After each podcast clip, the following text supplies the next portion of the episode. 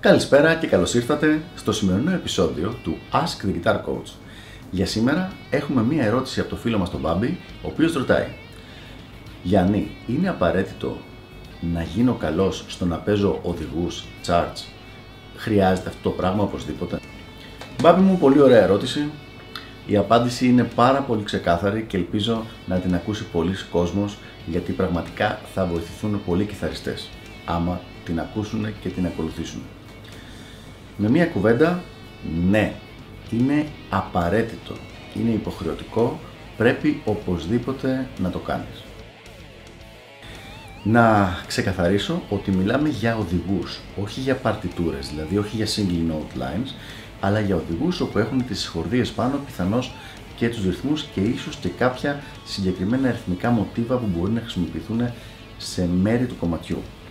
Λοιπόν, σε όποιο στούντιο και να πας να δουλέψεις, για σαν συνεργάτης, θα χρειαστεί να είσαι αρκετά ικανός στο να μπορείς να διαβάζεις οδηγούς.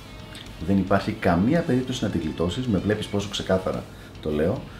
Το μόνο που θα καταφέρεις θα είναι να μην σε ξαναπάρουν για να δουλέψεις εκεί άμα δεν μπορείς να διαβάσεις οδηγούς.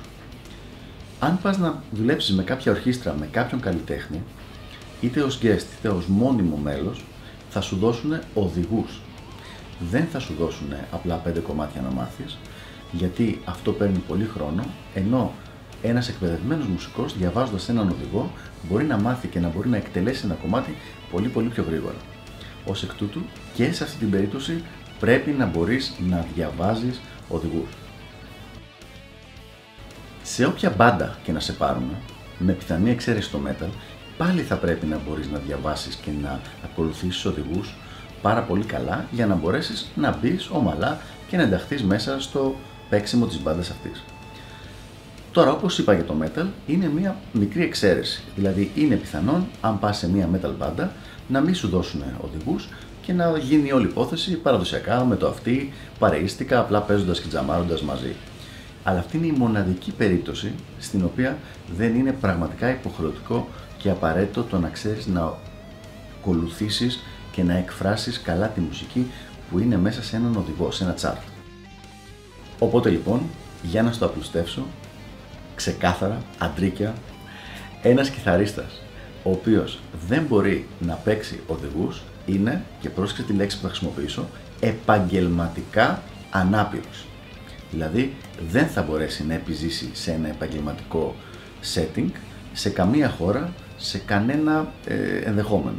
Παρά μόνο για να παίζει με τους φίλους του για πλάκα και να βγάζουν κομματάκια μόνο με το αυτή σε οποιαδήποτε άλλη περίπτωση, αν θέλει να, να μπορεί να ενταχθεί σε διαφορετικές μπάντες, διαφορετικές ορχήστρες, να παίζει σαν guest με διαφορετικούς καλλιτέχνες και να δουλεύει σε στούντιο, που αυτά είναι το 90 τόσο της εκατό της ζωής ενός ε, μουσικού, δεν μπορεί να το κάνει αν δεν παίζει πολύ καλά οδηγούς.